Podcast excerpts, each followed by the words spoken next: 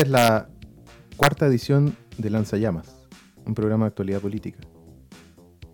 Es un especial del 8M y tenemos un panel de invitadas participantes de la coordinadora feminista 8M.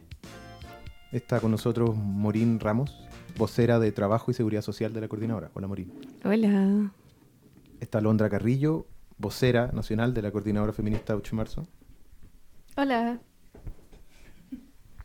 Y está Javiera Mansi, eh, coordinadora de las brigadas de arte y propaganda de la coordinadora feminista 8 de marzo y de la preparación de la huelga, que seguramente todos ya pudieron ver algunas de sus acciones en la semana pasada. Grandes. Hola. ¿Cómo están? Bien, bien. cansadas, yo creo. Yo por lo menos. Sí, cansadas, pero con alegría también. Sigue el entusiasmo post 8M. Modo 8M. La, Sí. la caña, 8M. Bueno, eh, la semana pasada en, en la editorial de Lanzallamas, yo me atreví a decir que el 8M de este año iba a marcar probablemente la apertura de una, de una nueva fase de la lucha de clases en Chile.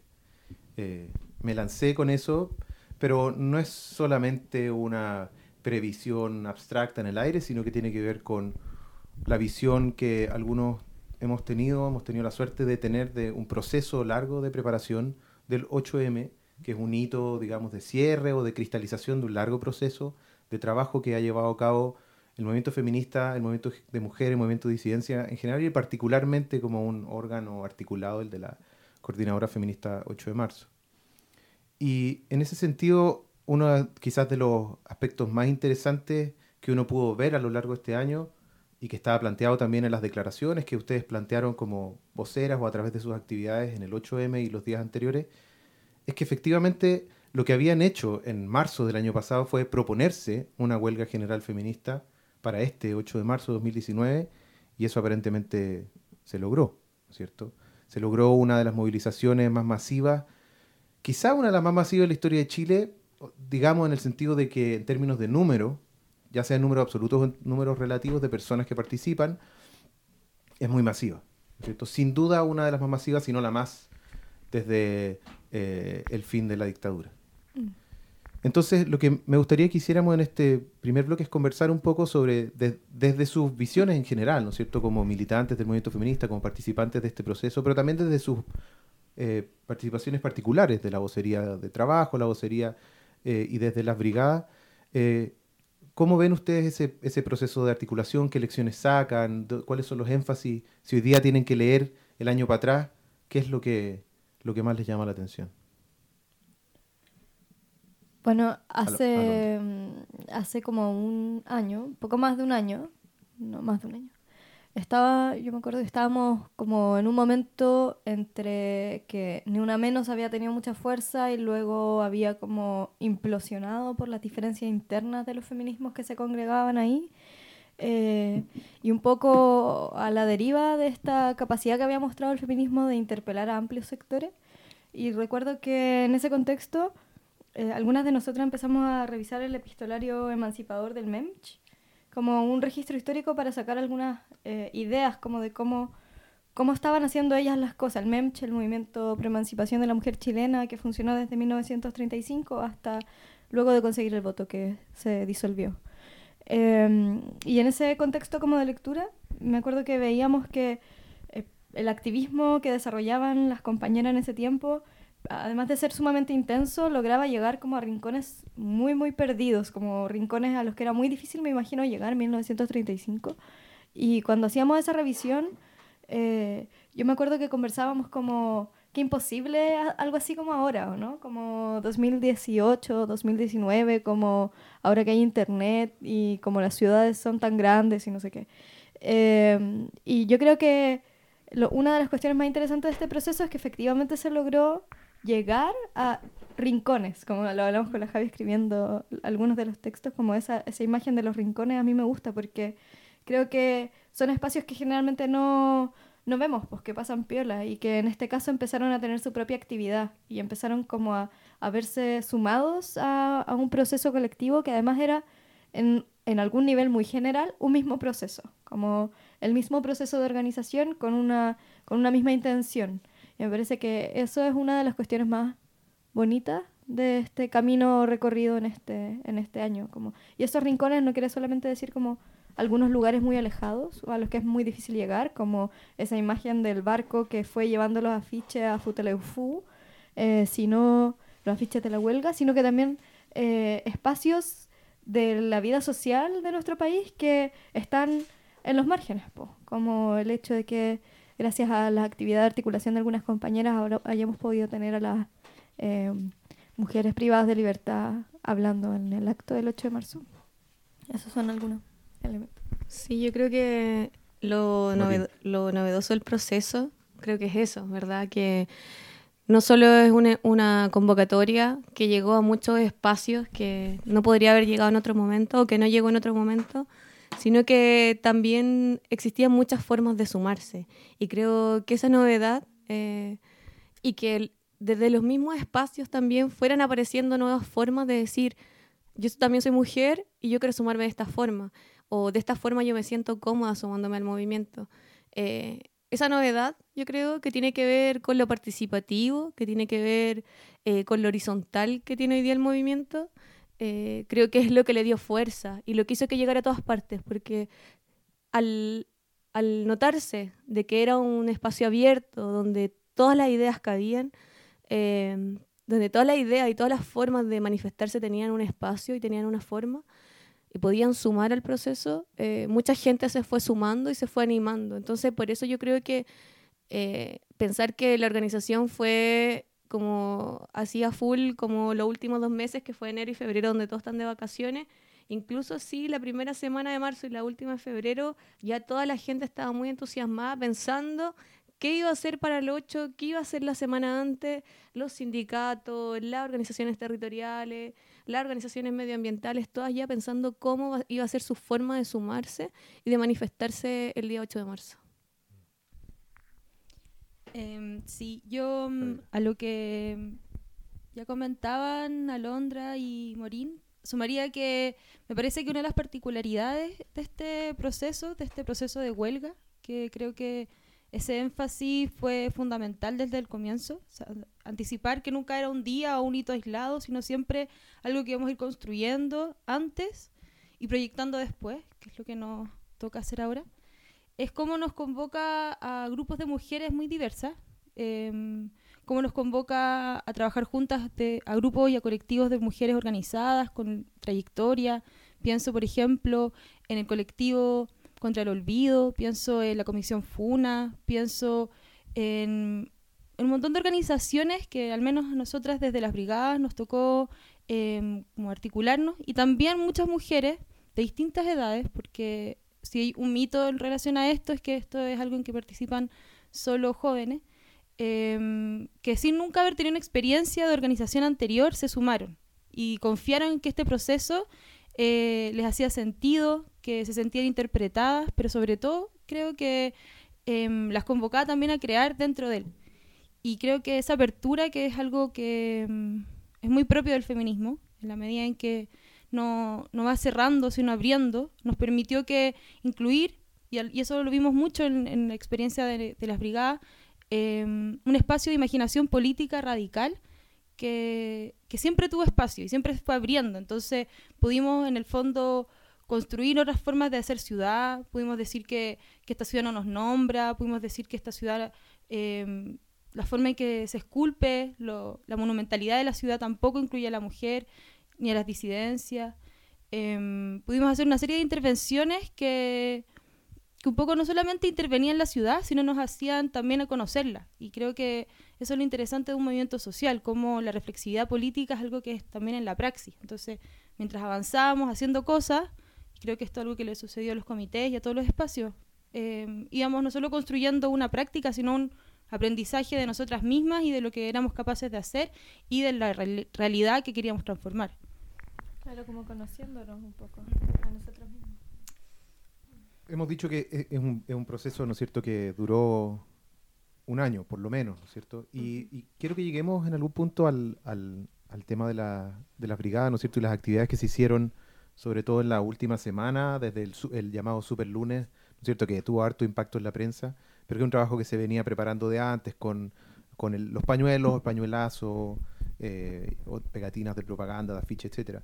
Pero quiero que vayamos un poco antes hacia el principio y preguntarles cómo ven ustedes el impacto del escenario internacional en el que aparece una, un movimiento feminista con una característica específicamente internacional, que no es la articulación de cosas que primero se conforman a nivel nacional que después se van como expandiendo, sino que pareciera que por su misma lógica, por el tipo de problemas que, eh, intenta confrontar, por las características del, sujeto, de las sujetas involucradas, parece tener un carácter internacional. ¿Cuánto de esa internacionalidad del movimiento feminista de los últimos años, pero también del potencial internacionalista, es decir, de conformar redes que articulan un proyecto que tiene esa característica más allá de las fronteras.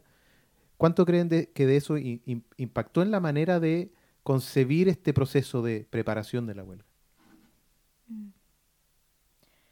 Yo pienso que hay un, hay como una especie de, de cuestión que aparece y desaparece, quizás como, como las olas que van, vienen. Eh, en ese carácter internacional y en la ceguera a ese carácter, como nosotros vivimos en un espacio que, que suele mirarse solo a sí mismo, que es Chile, eh, y a ratos aparecía como esta dimensión internacional y a ratos volvía como a ocultarse. Recuerdo cuando estábamos haciendo como el trazado, hacíamos un recorrido como de los meses de este año y pensábamos en octubre, eh, octubre, noviembre, ¿qué pasó en octubre? ¿Qué pasó en octubre? Y de pronto como en octubre ganó Bolsonaro y fue el horror, como para todas las mujeres, yo creo, de América Latina y, también probablemente para muchas mujeres en todo el mundo, ver que un loco como ese eh, llega a ser presidente de, Brasil, de un país como ese, tan rico, tan interesante, tan múltiple, eh, y, que se y que la historia se va por allá en el fondo, que, que la trayectoria que se abre es esa, como la trayectoria de, de un horror legítimo de alguna forma. Y, y, luego volvíamos a olvidarlo, como volvía a desaparecer haciendo el mismo trazado. Entonces, yo creo que eso, que es una imagen, es súper expresiva de lo que ha sido ese carácter internacional de este movimiento, como que a ratos aparece, aparece como un influjo de creatividad, de referencias, de imágenes que nos vienen de otros lados y que de alguna manera nos nos orientan, también debates que, que, aparecen acá, pero que se han dado en otros lugares, que acá aparecen como, como una especie de repetición de algunos de esos debates. Eh, también como problemas políticos que han enfrentado, especialmente pensando en Argentina y en España, ¿cierto? Que son los dos países que han sonado más fuerte en este último tiempo. Eh, y al mismo tiempo olvidamos cada cierto rato, en, de hecho al mismo momento de proyectar nuestra acción política, eh, ese carácter internacional.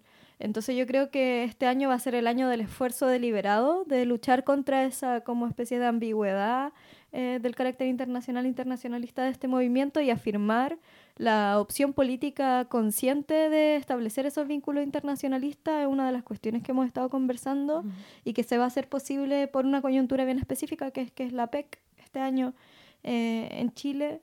Y eso va a ser un empujón un poco yo creo para... Mm, para empezar a, establecer lazos como de solidaridad internacional con la necesidad que vamos a tener urgente de poder hacerle frente a las políticas que desde acá se van a impulsar para muchos otros lugares del mundo, eh, en un contexto donde lo que vemos, o sea, ya lo hemos dicho muchas veces, pero lo que vemos es un escenario de crisis radical de la vida, podríamos decir, de esta forma de organizar la vida y dos salidas. O sea, por un lado está la extrema derecha y por otro lado está el feminismo y no hay nada más. Claro, mostrar, o sea, como, como la oposición que se ha hecho internacionalmente a la extrema derecha eh, y es el feminismo quien se levanta en, en otros lugares eh, a hacer la oposición. Y creo que esa es la tarea que nosotras tenemos también hoy día como movimiento pero también, como decía la Londra, poder proyectar una política también conjunto a las compañeras eh, que se están levantando en otros lugares, porque la agenda que trae la PEC, que es una agenda totalmente precarizadora para el mundo del trabajo y para las mujeres eh, y para la vida en general, eh, es algo que no solo nos va a afectar en Chile, sino que a muchos países más, y es cómo logramos también que esa articulación sea hoy día la oposición a ese avance. Quiero que conversemos igual más adelante sobre las proyecciones de la coordinadora y de eso en, en función de la clave de la oposición. Sí, yo quería agregar que me parece muy, como muy estimulante y muy poderosa la posibilidad de, repensar los internacionalismos. Creo que em, los pueblos tienen una tradición internacionalista en América Latina, en el mundo que hoy día estamos reactivando y creo que nosotras como feministas lo que nos toca también es retomar esa, ese hilo, nosotros hablamos mucho de este hilo de, de una memoria feminista, eh, de rebeldía feminista, y eso creo que, que es parte de lo, que vamos a construir hoy día, de pensar eh, la herencia de ese internacionalismo, pienso en la OSPAL, pienso en, lo, en los tercermundismos, como pienso en las distintas estrategias de alianzas que se han gestado para construir en conjunto, articulaciones, pienso y sobre todo pienso en la centralidad del lugar de las mujeres en esas redes internacionalistas, que por lo general, eh, como casi todo, han sido invisibilizadas, borradas y que fueron fundamentales. O sea, para Chile en el exilio y las relaciones ahí internacionales de solidaridad fueron las mujeres en gran medida las que estuvieron ahí levantando ese esfuerzo. Entonces, creo que es muy interesante también pensar cómo este nuevo internacionalismo no es otra cosa que una forma de reactivar, de reimaginar eh, otras formas también, pero que heredan mucho de ese proceso y que, que lo saben hacer propio y que lo proyectan en este nuevo ciclo. Javier, y sobre el, sobre el, trabajo de preparación de la huelga desde las brigadas, ¿podríais contarnos un poco cómo se gestó la idea de las brigadas y cuál, es su, cuál era su, la tarea que se habían dado eh, y algunos de los hitos que tú consideras más, más relevantes en ese proceso para la, para la previa de la huelga, que de alguna manera parece que ahí es donde tiene su mayor empuje? Sí, yo creo que mm, uno de los momentos pienso como a propósito de esta idea de una imaginación política que fue muy interesante, fue aquel en que repensamos la forma en que nos veníamos organizando y decidimos que una forma de desplegarnos, de llegar a todos los rincones, como decía Londra, pasaba por una parte por constituir comités territoriales y comités sectoriales, y por otra generar brigadas que tuvieran la posibilidad de intervenir distintos espacios eh, con, eh, con distintos, de alguna manera, como mandatos por una, como por una parte nosotros asumimos el que tenía que ver con, eh, con hacer intervenciones de arte y propaganda, que fue algo que también, incluso en su primera, eh, la, primera forma en que lo dimensionamos, fue transformándose. Existe también una brigada de difusión, existe una brigada jurídica, y, eso también permitió ir ampliando a quienes íbamos llegando con esto. Em, las brigadas entonces se convocan como asamblea, es un espacio abierto, yo aquí hablo, pero en realidad somos muchas las que estamos detrás de este espacio, somos, diría, como casi 100 mujeres de distintas edades. Y desde que, primera reunión que tuvimos en este hermoso lugar, Proyección, em, fue que hicimos un calendario de, de, acciones. Y, y, eso fue muy interesante porque desde el día uno decidimos ya, vamos a empezar a asumir que tenemos que ir de a poco construyendo y conociéndonos en eso. Empezamos a hacer pegatinas. Eh, nuestra primera intervención más grande fue con unos lienzos que, pegamos, que desplegamos en distintos puentes de Santiago. Y quizás ya el hito que, que, marcó un poco ya más agenda fue cuando decidimos hacer del 14 de febrero em, este día village del, del, amor romántico, convertirlo en un día que queríamos nosotras disputar en su sentido y, donde queríamos em, dar una, una demostración no solamente de masividad, sino de los sentidos que estábamos construyendo. Entonces, fue así que decidimos convocarnos en el, en, el Monumento a las Mujeres Detenidas Desaparecidas, que está en el metro Macarena Valdés, ex Los Héroes. Eh, y ahí llegaron mujeres de todas partes para reivindicar algo que fue como nuestra consigna como brigada, que fue por mí, por ti, por todas nuestras compañeras. Ese momento fue fundamental, porque también nos llevó a entender que lo que estábamos construyendo podía, creo que, impactar en, en un nivel en que no imaginábamos. Y desde entonces fue que lo que viene después, quizás así de, de, importante sin duda, fue lo del Superlunes. Y ahí creo que fue un, también la, como la capacidad de muchas personas, y muchas mujeres en realidad, eh, darse cuenta de lo que podían hacer juntas. Creo que eso fue lo más impresionante. O sea, yo después veía comentarios imaginando personas que decían, y cómo pagan esto, o quién les ayudó, o quién está, eh, como, quién está detrás. detrás de esto. Siempre hay alguien, un hombre detrás de nosotras. Detrás de todo movimiento feminista hay un partido político. O Parecía decir el gobierno. Si las mujeres no tuviéramos capacidad de poder eh, hacer cosas por sí solas. Exacto, y, y, yo me quedo mucho con una imagen que creo que para mí como muy hermosa, de como si hicieron los ojos, que es la del como mujeres que se hacían, que se apoyaban en la otra, que se, se subían en los hombros, que se subían en, en las piernas, que se levantaban como podían, no mujeres gimnastas, nunca, muchas de nosotras no venimos de ahí, pero que igual confiaban en una compañera que estaban conociendo hace media hora a las cinco y media de la mañana para subirse y encaramarse a cambiar el nombre y ponerle Margarita Pisano, poner, em, ponerle Janequeo, ponerle eh, Belén de Zárraga o los nombres que quisimos, determinamos para el metro de Santiago. Y, esa experiencia yo creo que es fundamental, como de ese apoyo mutuo, en un sentido así de, de, material, pero que nos acompañó el resto de la semana porque era una confianza en nosotras mismas y en nuestro poder como cuando nos organizamos. Y creo que esas son dos cosas que yo creo que em, para todas nosotras nos dejan una, una estela fundamental, que es que podemos confiar en, en lo que podemos hacer cada una, pero sobre todo que podemos confiar en lo que podemos hacer juntas. Y, y eso pienso que es una de las potencias que tuvo esto, porque desde las brigadas eso se proyectó a otros espacios. Después hubo más intervenciones, mujeres que intervinieron las calles en distintas regiones del país, que decidieron replicar o imaginar otras estrategias, pero que un poco inspiradas en esa confianza. se abrió algo ahí. Claro, yo creo que lo bonito de eso también, Javi, que tú me lo comentaste, que yo no participé en las brigadas, pero fue que cuando se propuso el cambio de nombre, eh, también los mismos territorios fueron escogiendo que era lo más representativo del espacio que se estaba organizando. Y creo que eso también es muy bonito, porque no es algo solo que sale de las brigadas, sino que algo que fue como animando a otros espacios, comités que teníamos otro rol, eh, a tomar también esa actividad de la brigada y como entusiasmarnos también como con las actividades que se estaban planteando. Creo que eso fue muy bonito también. Vamos ahí, a... Ahí vendrá el libro que cuente todo eso. estamos esperando, estamos esperando. Vamos a ir a una canción, a una pausa musical y vamos a volver para conversar un poco sobre esto último que mencionaba Morín, que son las articulaciones y las redes desde los territorios, desde los espacios. Eh, la selección musical de hoy eh, obviamente es de puras compañeras músicas eh, feministas y vamos a ir con la primera que es Instant Girl, una de mis bandas Riot Girl favoritas con la canción que se llama Explosives.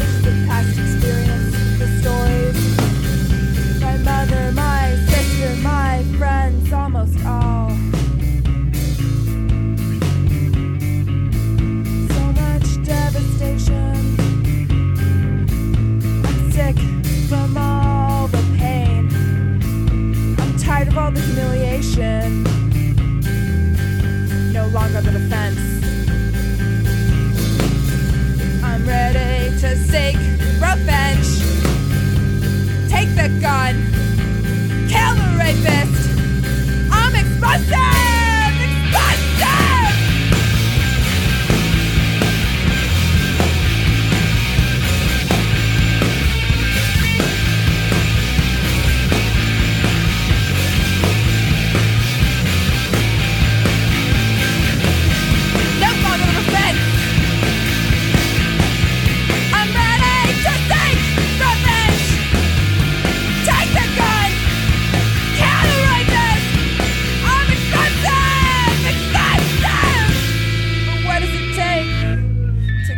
point of violence.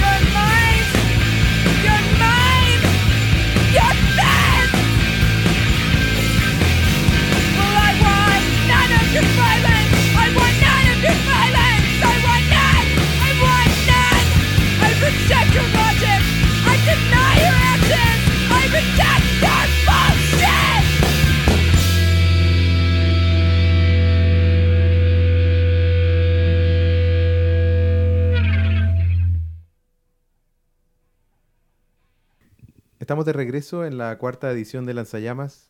Están conmigo tres compañeras de la coordinadora feminista 8 de marzo, Morín Ramos, Alondra Carrillo y Javiera Mansi. Quiero uh, agradecerles profundamente por estar aquí a pocos días de la huelga. Puedo imaginar eh, el cansancio, a pesar del entusiasmo gigantesco que, que significó esta movilización, el cansancio y sobre todo tener que retomar otras tareas que quedaron pendientes. Escuché más de una vez la frase sí, pero después del 8M, como lo que había que hacer después. Sí, era como que casi que nos hicimos una polera con eso, para que ya no nos preguntaran más. Una de las cosas que, me gustaría que pudiéramos eh, conversar eh, tiene que ver con las redes y las articulaciones que se fueron generando tanto eh, en el proceso posterior a la movilización del año pasado como en la preparación de la huelga. En la preparación del encuentro plurinacional de mujeres, que digamos por sí mismo ya es un hito de desarrollo programático, de articulación de redes eh, tremendo, ¿cierto? Un, momento, un hito que marca claramente que el movimiento feminista ha logrado hacer algo que a la izquierda, como, como fuerza política, en un complejo de organizaciones con ciertas pretensiones de cambio, no había logrado hacer en la postdictadura. No porque no se lo hubiese propuesto, sino porque las condiciones eran muy distintas y pareciera que no estaba una fuerza que, parece ser el feminismo para poder impulsar esos procesos. Entonces, eh, quiero partir preguntándole a, Morín en el ámbito sindical, ¿no es cierto? En la preparación de una huelga feminista, quizás una de las uno de los ámbitos donde uno se imaginaría, no sé si fue así, eso nos lo podrás decir tú, pero uno se imaginaría que es uno de los ámbitos difíciles en los cuales introducir el feminismo, convocar, eh, sobre todo hacer un lado un rato a algunos dirigentes que, están acostumbrados a tener su lugar ahí, em, que no hubiesen dirigentes mujeres. Uno se imaginaría, ¿no es cierto?, que es un lugar difícil. Entonces quería preguntarte cómo había sido ese proceso, que, si es que ese prejuicio es real. Eh. Sí, sí lo es. Fue un proceso eh, complejo, de todas formas. Por un lado, porque casi, casi en todas las dirigencias o en casi todas las articulaciones sindicales, eh, las dirigencias son eh, masculinas, ¿verdad? Son hombres los que son dirigentes, aunque sea un sector feminizado. Eh, la mayoría son hombres los que, los que llevan los directorios de los sindicatos. Obviamente en los últimos años eso ha ido cambiando, pero sigue todavía esa misma lógica dentro del sindicato. Pero también tomar el feminismo como una, una lucha de las trabajadoras y los trabajadores es bien complejo. Dentro del sindicato suele pasar que la lucha feminista se ve como, como una lucha aparte, es como casi que una comisión aparte donde las mujeres verán sus temas y nosotros eh, en el sindicato veremos los temas que verdaderamente le importan a los trabajadores. Eso es más o menos como la, la dinámica que se da. Entonces llegar con un discurso donde llegas como diciendo, el feminismo es una bandera que hoy día los sindicatos tienen que levantar y donde las trabajadoras y las dirigentes sindicales vamos a hacernos cargo de levantar esto como una bandera importante, eh, fue obviamente un desafío, fue un desafío tanto para los espacios de base que lo consideraran, eh, tanto como para las dirigencias como los directorios de los sindicatos. Eh, fue muy complejo por instalarlo, obviamente es un desafío que todavía está, eh, creo que logramos que algunos sindicatos se sumaran, obviamente, y que llamaran a paro efectivo, o que llamaran a hacer actividades, o que cambiaran su forma de ver las actividades, ya no el sindicato entregándole los chocolates a la, a la socia del sindicato o a la funcionaria que está en parte del sindicato, sino que eh, levantando una actividad de reflexión. Eso yo creo que fue como una tarea muy compleja como te decía, tanto como en el directorio de los sindicatos, tanto como en los espacios de base, donde había una dinámica muy como, como entregar el chocolate y la rosa como a, a la socia ese día. En, ese sentido, el, el, feminismo como proyecto parece también tener la capacidad o el potencial al menos en este momento de impulsar la sindicalización y la reorganización del sindicalismo. ¿no? Claro, obviamente, porque hoy día cuando dentro del sindicato hay solo luchas que son eh, que tienen que ver con remuneraciones o con, luchas que tienen que ver con, cosas inmediatas, es difícil ver a dónde es la proyección y cuál es la proyección del sindicato, sobre todo cuando eh, una persona llega y dice, bueno, eh, voy a luchar por un bono o porque me den cierta plata, pero no luchamos por las condiciones generales los trabajadores y trabajadoras. Entonces, cuando el feminismo se propone esto y, y incluye en su programa en el tema de la precarización, el tema del trabajo precario, el tema de la doble jornada, yo creo que a las mujeres trabajadoras le hace mucho sentido. O sea, ¿qué mujer que trabaja no llega a trabajar a su casa? O sea, todas. Entonces hace mucho sentido, hace mucho sentido a los que tienen contrato que no se pueden sindicalizar, eh, el tener eh, dentro del feminismo, encontrar eh, no más precarización laboral, que hoy día los sindicatos están luchando en algunos sectores por solo cosas que sean inmediatas y no por cambios estructurales del, en, el, en, el, mundo del trabajo. Alondra, por favor. No, iba, iba, a mencionar en este proceso de articulación que mm, también una de las dificultades, a, mí me tocó hacer algunos ejercicios de articulación en algunos espacios, especialmente como con otros movimientos sociales o espacios eh, articulados un poco más generales. Em, y yo creo que una de las cuestiones más difíciles era poder plantear que precisamente lo que decía Mori al principio, como que el feminismo no es un departamento, una comisión, un grupo, ni un tema, el tema de las mujeres, eh, el mundo de las mujeres, eh, sino que era una cuestión que nosotras el año pasado lo decíamos como feminismo de totalidad, con mirada de totalidad, que ahora le llamamos feminismo transversal, como una mm, una cuestión que atraviesa el conjunto de las existencias de la clase y que entonces se convierte en una potencia para hablar de todo, que es también como lo hemos dicho, como no tenemos por qué hablar de algunas cosas y no hablar de otras, podemos hablar de todo desde el feminismo. Eh, y mm, yo creo que esa era una de las cuestiones como que más atacaba un sentido común sumamente arraigado en las organizaciones eh, de, nuestro, de nuestra clase, de nuestro país, eh, en la que se asume que la mujer está del lado de lo, particular y que el lado de lo general o de lo universal no se dice, pero se asume que es un hombre o que solo lo puede plantear un hombre o, una organización sin género, en el fondo, que si algo tiene género, si se pone sobre la mesa el problema de, la diferencia sexual, el problema del género, entonces de pronto ya no, ya no somos todas, ya no estamos todas, eh, estamos excluyendo, estamos marginando, y es muy impresionante cómo ese discurso es prácticamente el mismo que ocupa el gobierno y los sectores de la derecha para atacarnos, en el fondo, para atacar al movimiento feminista, para atacar a este proceso que es el proceso de reorganización de la y los trabajadores. Y ahí se vio de manera muy patente cómo esa, esas como formas eh, arraigadas de comprender las potencias de la acción política eh, feminista son, son trabas para la organización misma de la clase trabajadora y la potencia entonces del feminismo como una potencia de la clase trabajadora misma para poder rearticularse, para poder estar en un pie de lucha mejor, para poder em, plantearse a sí misma los desafíos políticos para transformar radicalmente las cosas eh, y todas esas cuestiones que nosotros hemos mencionado que son que vienen de la mano de la revitalización política de nuestras organizaciones que solo se hace posible cuando quienes hemos estado en segunda fila pasamos a primera fila y como decía la Javi tomamos la confianza encontramos la confianza en la práctica misma eh, de que tenemos la capacidad de hablar de un montón de cosas tenemos la capacidad de plantear horizontes tenemos la capacidad también de identificar responsables políticos de la situación en la que nos encontramos y de identificar las vías por las cuales queremos avanzar, en el fondo, y que nadie más tiene que venir a decirnos por dónde tenemos que, por dónde tenemos que ir. Claro, el gobierno hizo eh, en las últimas semanas, siempre, siempre, lo hace, ¿no es cierto? Cada vez que aparecen movimientos que exceden lo que ellos esperan de, de, los movimientos, ¿no es cierto? Hablan de politización, aprovechamiento, lo han hecho con todos los movimientos sociales. Lo hicieron con el movimiento estudiantil, lo hicieron con el movimiento Norma FP, lo, van a, lo hicieron y lo van a seguir haciendo con el movimiento feminista. Han, tenido un, hecho un esfuerzo de decir que lo propio del feminismo es la violencia hacia las mujeres, por un lado, que a la que ellos responden con una perspectiva de punitivista, es decir, de aumentar las penas, de endurecer la, la fiscalización policial, etcétera, etcétera, ¿no es cierto? Pero además de poner eh, sobre la carga sobre las mujeres, ¿no es cierto? De que tienen que denunciar, de que tienen que... Por lo tanto, sin comprender la lógica de la violencia patriarcal, por un lado.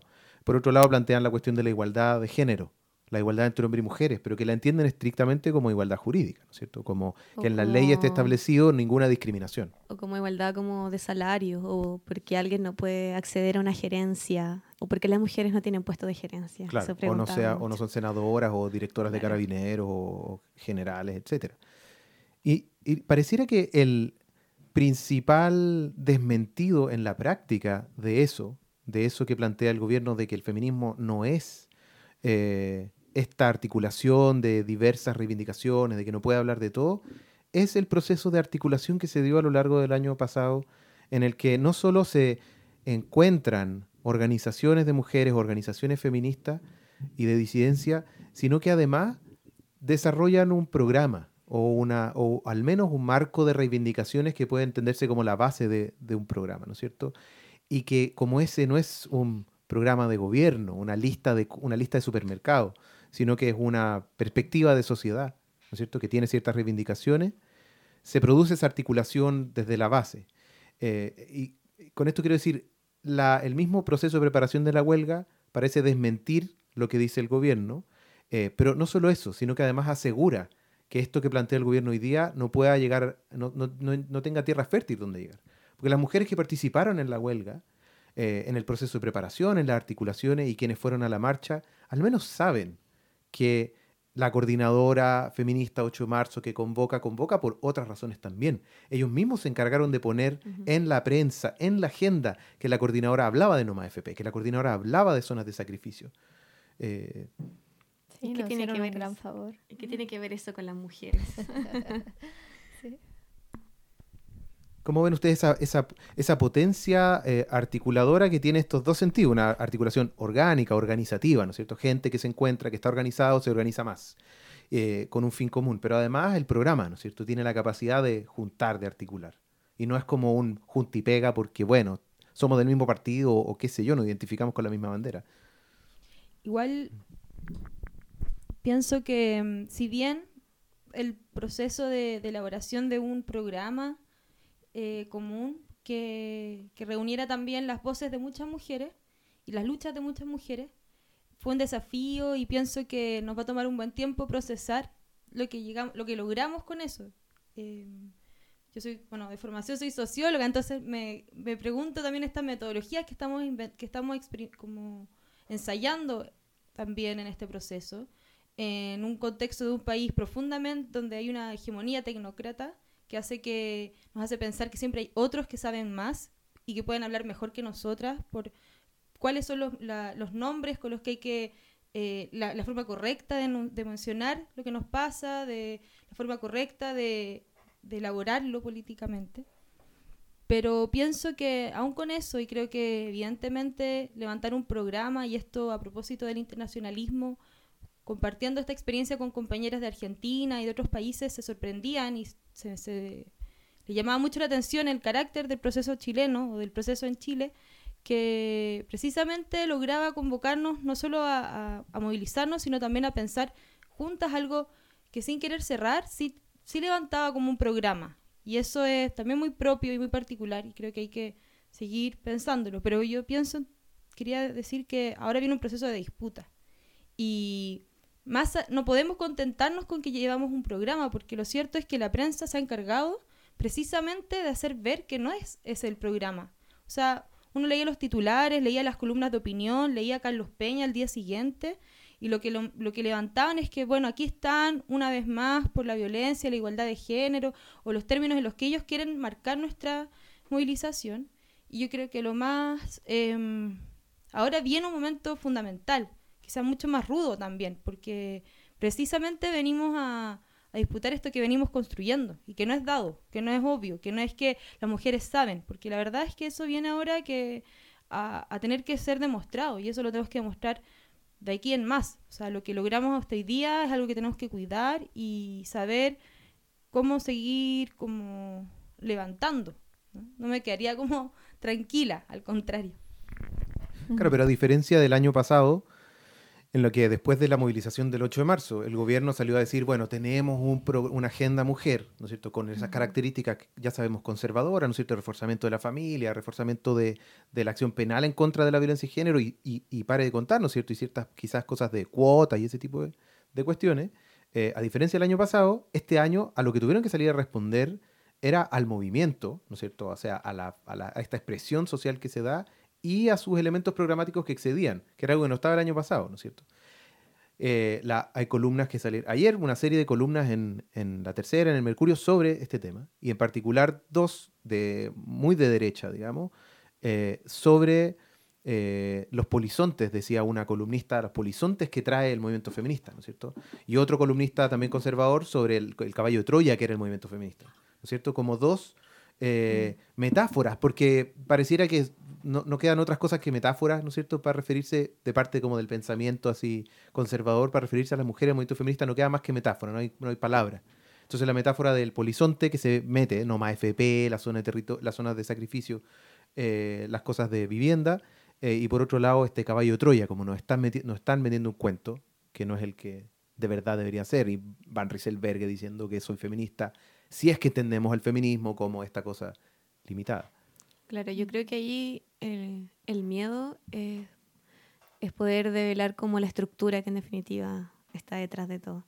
Yo creo que ese es el miedo que hoy día tiene y por e, el, el gobierno y trata, o la derecha y trata como de llevarlo al tema mujeres, hey, ustedes sufren solo la violencia, pero se olvidan y yo creo que el sentido que le hizo a muchas mujeres eh, este, este 8 de marzo, que claro, tal vez yo no puedo tener problemas laborales, tal vez puedo tener un buen trabajo, un ejemplo, pero sí sufro violencia, pero sí no tengo una casa, pero sí estoy endeudada por estudiar. Entonces, fueron cosas que tal vez una cosa no me hacía sentido o no, no, lo, sentía yo en carne, en, vivencia, pero sí habían otras del programa que sí me hacían sentido. Entonces, esa diversidad y entender esa, esa forma de totalidad que tiene el feminismo eh, es entender también a la mujer o a las mujeres eh, no solo como hoy día soy trabajadora de 8 a 5 y mañana y de, de las 5 después soy mujer eh, dueña de casa, sino que entendernos como también como mujeres completas que tenemos una diversidad en el diario vivir. Y creo que eso es lo que hizo más sentido. Yo creo que eso también es lo que le asusta al gobierno, que, que podamos como develar en definitiva cuáles son todas las precarizaciones o la precariedad que, que hoy día tenemos y, y que en definitiva las mujeres se levanten a, a buscar como la igualdad en ese sentido, la igualdad como el derecho a la ciudad, el derecho a poder decidir, el derecho al trabajo digno, etcétera. Sí, yo siento que entramos en tierra derecha cuando un nefasto como José Antonio Cast sale a decir esto no es feminismo. un hombre, por cierto. Maravilloso, me parece maravilloso. Como yo creo que no vamos a alcanzar a a, como albergar todas las contradicciones de la derecha esta semana como en nuestra mente, pero me parece que esa es una de las más maravillosas. O sea, el hombre que se dedicó durante todo el año anterior a hablar horrores del feminismo, a, a plantear como lo trágica que era su existencia para la vida de las mujeres, de pronto sale a decir como a salvar el feminismo de nosotras en el fondo, de nuestra, de nuestra como de la contaminación que nosotras le vamos a significar al feminismo. Que Piñera haya salido a decir, le quitan la nobleza al feminismo. Como a mí me parece que ya ahí entramos en tierra derecha, porque entonces, ya, ok, entonces del feminismo se trata y quiénes más que nosotras sabemos que el feminismo, como ellos no tienen idea y lo demostraron. Cecilia Pérez, o sea, salía mandando a hablar a las personeras del gobierno pensando que porque eran mujeres iban a hablar de esto iba a tener sentido, pero por favor, o sea, la ignorancia de Isabel, Pla, que se metió en trampas ella sola, hablando de, perdieron el sentido profundo el 8 de marzo, el 8 de marzo reivindica una huelga de mujeres, entonces como el nivel de ignorancia y el nivel de, de mm, como eh, torpeza con la que el gobierno puede referirse al feminismo, yo creo que es, es, el mejor escenario para nosotras, porque en el fondo demuestra que la cancha que rayamos la rayamos hace ya un rato largo que, se, que, que, fueron un montón de actividades previas las que permitieron que ahora estuviéramos en lo que yo realmente creo que es el mejor escenario. El mejor escenario en el que decimos ya, entonces, ¿de qué se trata el feminismo? Y basta que nosotras digamos, se trata de nuestra vida y ahí ingresa todo lo que nuestra vida significa y nadie tiene ninguna forma, menos el gobierno, menos un gobierno de derecha, de sacar eso de, la mesa, como porque no se puede, porque una vez que ingresa tu vida al campo de la política como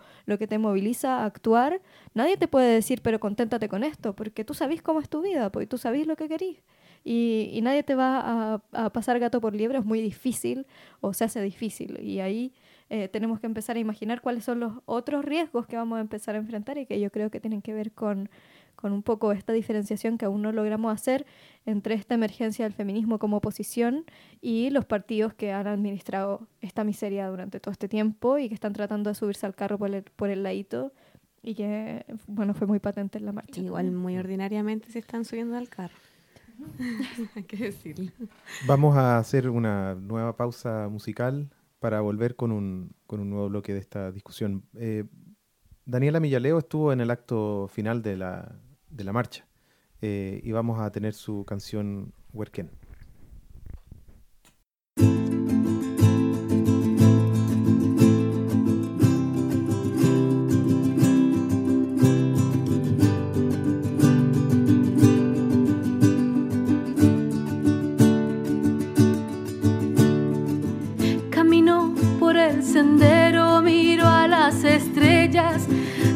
Firmamento, mis pulmones se llenan de aire y viento, clorofila eterna de mis ancestros. Corro por el camino, llevo un mensaje en mi destino, una misión dada por mis antiguos para ver la paz en el recorrido.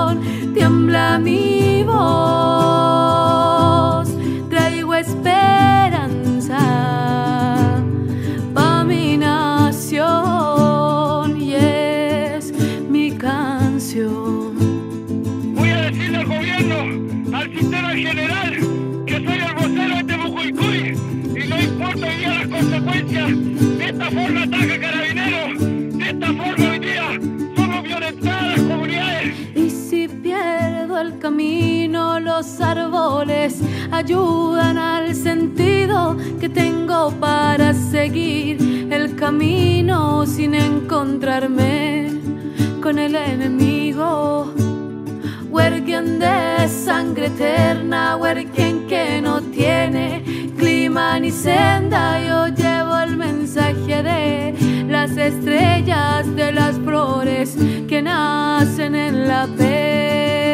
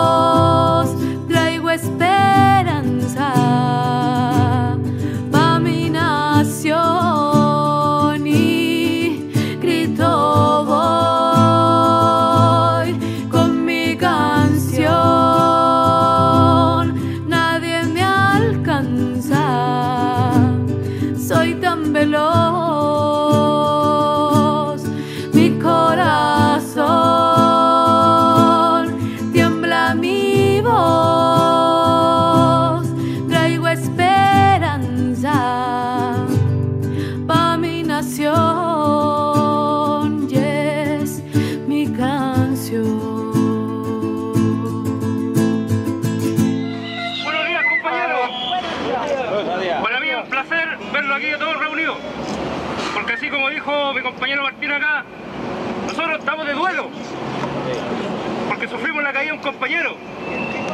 Y estos gigantes, estas malditas empresas que nos dividen a todos, se han en nuestras caras por años, weón.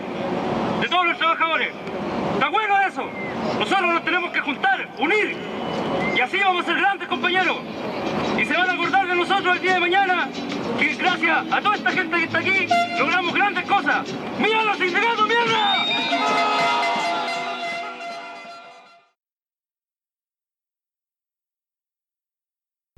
Esa era Daniela Millaleo con la canción Huerquén. Y quiero decirles que Daniela Millaleo es del equipo de Radio Proyección. Va a tener un programa prontamente, así que tienen que estar atentos a eso. Saludos, Dani. Lo que conversamos en el último, en el último segmento sobre este, esta tensión eh, que le ha generado al, a la derecha pero también a la concertación que ha quedado completamente offside, como en los últimos años, ¿no es cierto? Em, abre la visión de algo interesante. A propósito del internacionalismo, del feminismo, del movimiento feminista, vemos que los gobiernos de derecha en todos los países responden con el mismo discurso. Esto que dice Piñera o La Pla, también lo dicen en España, también lo dice Brasil, Bolsonaro, también lo dicen en Trump. Es, un, es como un discurso que también está internacionalizado y que tiene variantes, una variante liberal que está dispuesta a decir, bueno, hay un buen feminismo y obvio que lo reivindicamos, que es el de la igualdad de, los derechos, y otro más extremo, ¿no es cierto?, que es más Trump, Bolsonaro, Cast, tipo, eh, el feminismo y la ideología de género son lo peor que hay, pero apretados, como decía la Londra recién, Cast es capaz de decir en realidad hay un buen feminismo que es el de mujeres como Lucía Iriart, me imagino, ¿no es cierto? Como, como decía el, partido que, quiso imitar malamente la... ¡Qué horror! ¡Qué horror! Eh, no deberían hacerlo, nunca más. Oh, qué vergüenza. Que no intenten, que no intenten hacerlo. A mí, a mí eh, me gustó un poco que lo hicieran, como creo que fue tan brutalmente patético y tan como dijo la Bea, como de una falta de imaginación tan clara que demuestra quiénes estamos al frente hoy día construyendo procesos. O sea, la definición de hegemonía es bajarle la línea a los sectores adversarios. Esa es la definición de estar haciendo hegemonía. Yo creo que eso hay una gran lección.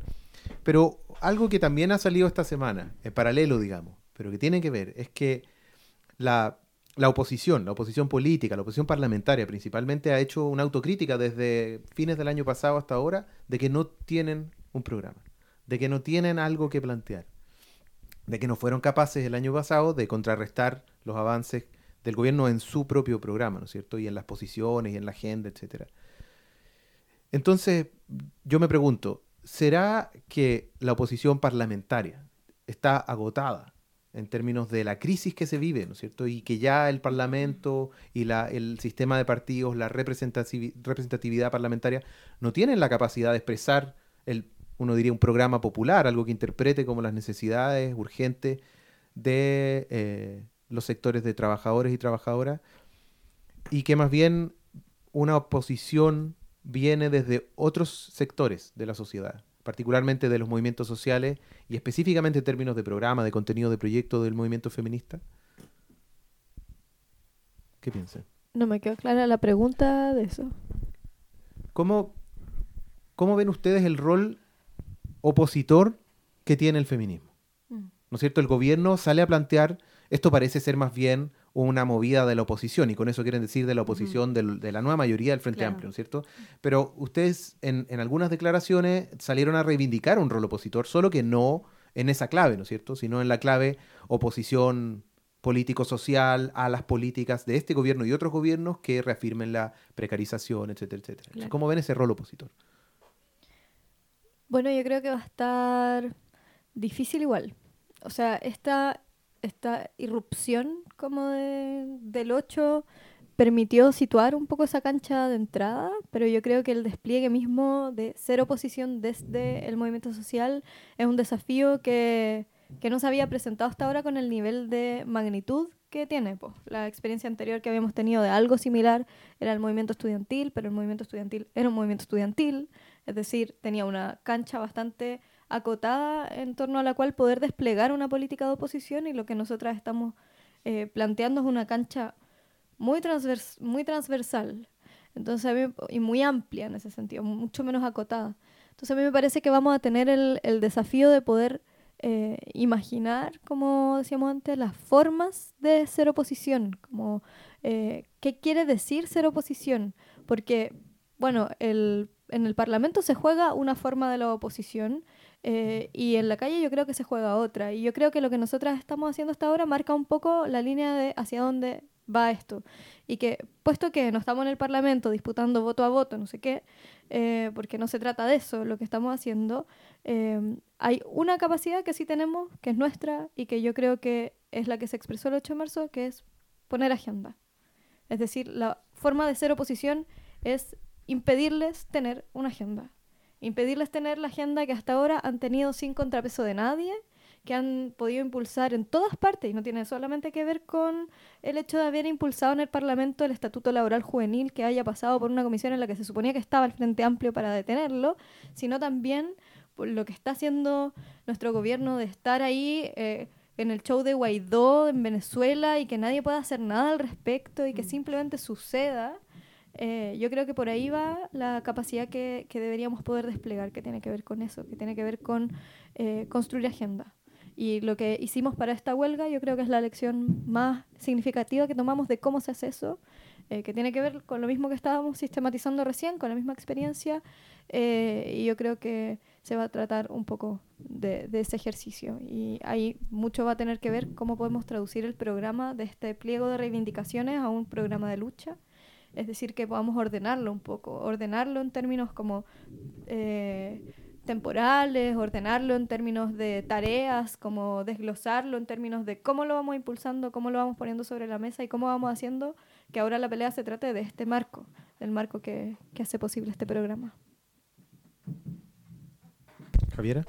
Sí, yo quería señalar que me parece que junto con instalar agenda, que, sin duda es central, porque es levantar a, la discusión pública aquello que se está tramando desde abajo, es también eh, que se multiplique la capacidad y la potencia de las organizaciones de mujeres. Creo que si algo que espero que proyecte este movimiento y proyecte este proceso sea que mujeres en más espacios se sientan capaces de organizarse, que se pregunten que, que tal vez la vida no tiene que ser como la han vivido, que en el trabajo no es necesario que, que los acosos sean naturalizados y que, y que la respuesta a eso sea la organización.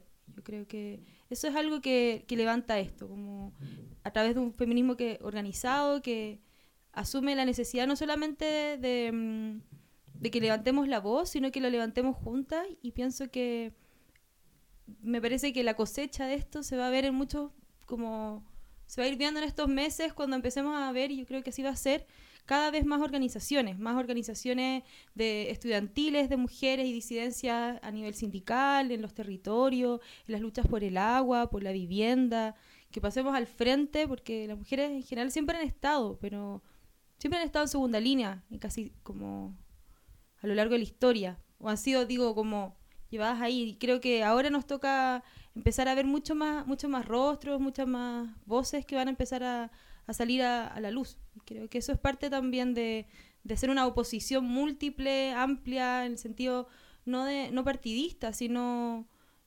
profundamente arraigada en las luchas en las que estamos convocadas.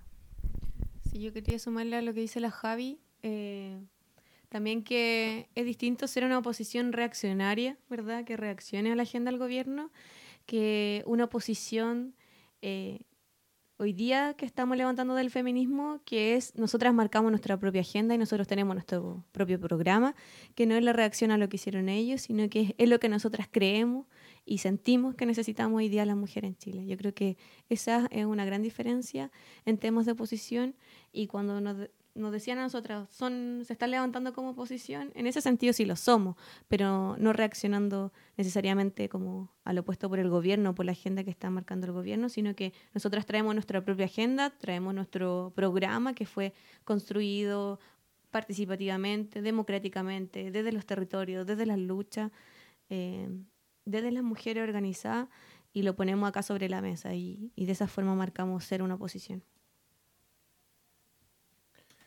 Vamos a ir con eh, una pausa musical, la penúltima. Esto es otra joya del Riot Girl del punk hecho por mujeres, eh, Rebel Girl de Bikini Kill.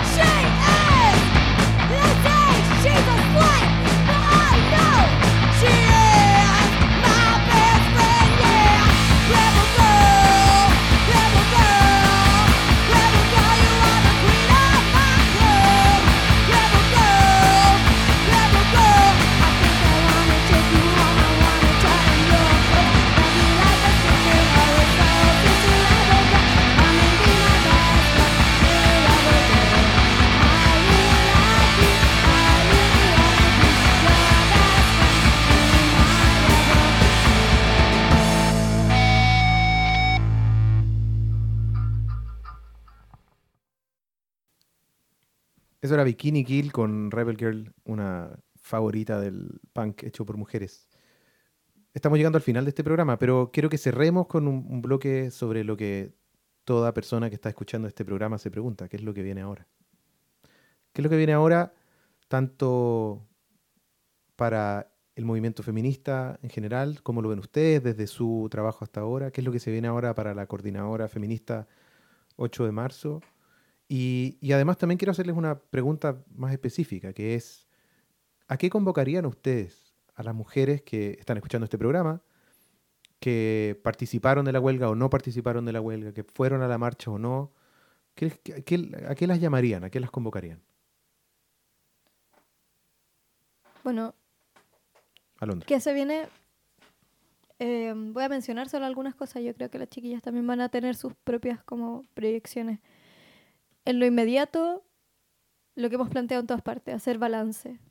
Hacer un balance de este año, de esta experiencia en todas partes, en todos los territorios, ojalá en las 72 ciudades que se organizaron para marchar este 8 de marzo y para levantar la huelga general feminista. Eh, y extraer de ese balance las lecciones, ¿cierto? Para la organización presente y para la proyección de las acciones a futuro. Eso por una parte. Y por otra, yo creo que tenemos un desafío, que es que, bueno, la coordinadora inicialmente se conformó a contrapelo de una tendencia, que era la tendencia de que luego de cada 8 de marzo se cayera o se desarticularan las organizaciones que convocaban, y eso era parte natural como del ciclo de vida de las coordinadoras 8 de marzo. Y esta coordinadora persistió eh, también con el sentido de, poder organizar la huelga, de poder organizar el llamado, desarrollar las tareas de articulación y llevar adelante los objetivos que nos habíamos dispuesto. Y ahora la coordinadora se ha convertido también en un lugar al que llegan muchas mujeres que, como decías tú, se sintieron como eh, interpeladas a participar, que participaron de, la marcha, de la huelga y que quieren organizarse y que no se han organizado antes y que tienen ganas de hacerlo. Y yo creo que ahí vamos a, a enfrentar uno de los problemas políticos más interesantes de nuestro tiempo reciente, que es pensar en una organización político-social de masa donde puedan participar mujeres de muchas partes, articuladas entre sí, llevando adelante tareas comunes y que sea capaz de ser profundamente democrática eh, y que sea también capaz de, de, ser un espacio de politización para muchas mujeres, que eso es lo que están buscando, como de pedagogía, como política, no en el sentido de que alguien venga y les enseñe, sino que en el sentido de experimentar ahí procesos que les permitan engrosar sus perspectivas, eh, llegar a los lugares donde están insertas y, llevar adelante una iniciativa común, mancomunada, pensada en, en conjunto con otras mujeres en otros espacios. Y yo creo que esa va a ser la tarea, una de las tareas por venir que va a ser más interesante, pensar cuál es esa, cuál es esa forma, cómo lo vamos a inventar, de qué herramientas nos vamos a dotar, de qué instrumentos nos vamos a dotar, a dotar para llevarlo adelante. Sí, yo creo que otra como desafío que tenemos es eh, enraizar aún más la organización y, de mujeres y el programa. Creo que hacer que el programa esté llegando a más lugares eh, de base, por decirlo de alguna forma, yo lo veo desde el mundo sindical, que llegue a lograr, o sea, que llegue a, a las asambleas de base de cada sindicato, de cada lugar de trabajo, de cada organización, eh, y que desde ese lugar puedan profundizar también en las demandas que, que sacamos en el Encuentro Plurinacional de Mujeres, eh, y aparte hacer lo suyo. Entonces tenemos un trabajo que es como fortalecer el programa, eh, darle más profundidad, pero también enraizarnos ¿verdad? Como un movimiento feminista para llegar a todas las mujeres en definitiva. Javiera.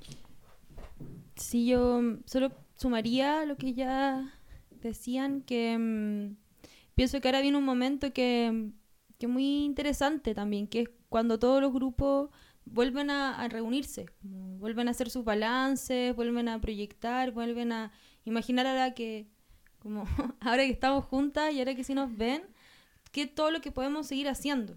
yo lo veo em, precisamente dentro de las brigadas, cuando la conversación ya rápidamente, al contrario de lo que uno imaginaría que podría ser, bueno, ahora descansemos, tomémonos un tiempo, es como, más bien, ahora cuáles son las tareas. Y algo que decía Londres, que también ya veníamos conversando, la tarea de la pedagogía, que es central, como la pedagogía de nuestro programa, la pedagogía de lo que, de lo que es este feminismo, que es parte también de una disputa que no solo se da en los medios, sino que se da desde abajo y eso es precisamente en cómo construimos herramientas con las que vamos también comunicando y, y, creando este, este, nueva forma como, yo diría como este nuevo proyecto emancipatorio. Y, y en eso creo que, que, ahora viene un proceso que, que, también es de a poco y que vamos a ir como armando juntas. Y lo interesante también es que a muy pocos días todavía nuestros propios análisis están levantados sobre nuestra como perspectiva, pero yo creo que va a ser mucho más rico saberlo una vez que en todos los territorios se reúnan, en todos los espacios, em, puedan empezar a hacer sus propias proyecciones, porque pienso que junto con lo que levantamos en términos programáticos, es también una forma de hacer política que estamos también em, demostrando, que tiene que ver con esto que no viene a resolverse por un par de figuras como cupulares, al contrario, es algo que es una voz que se va construyendo precisamente en acuerdos colectivos y asamblearios. Entonces ahí hay un tiempo que también es importante saber cuidar. Javiera, Alondra, Morín, de nuevo quiero agradecerles profundamente por estar en este programa.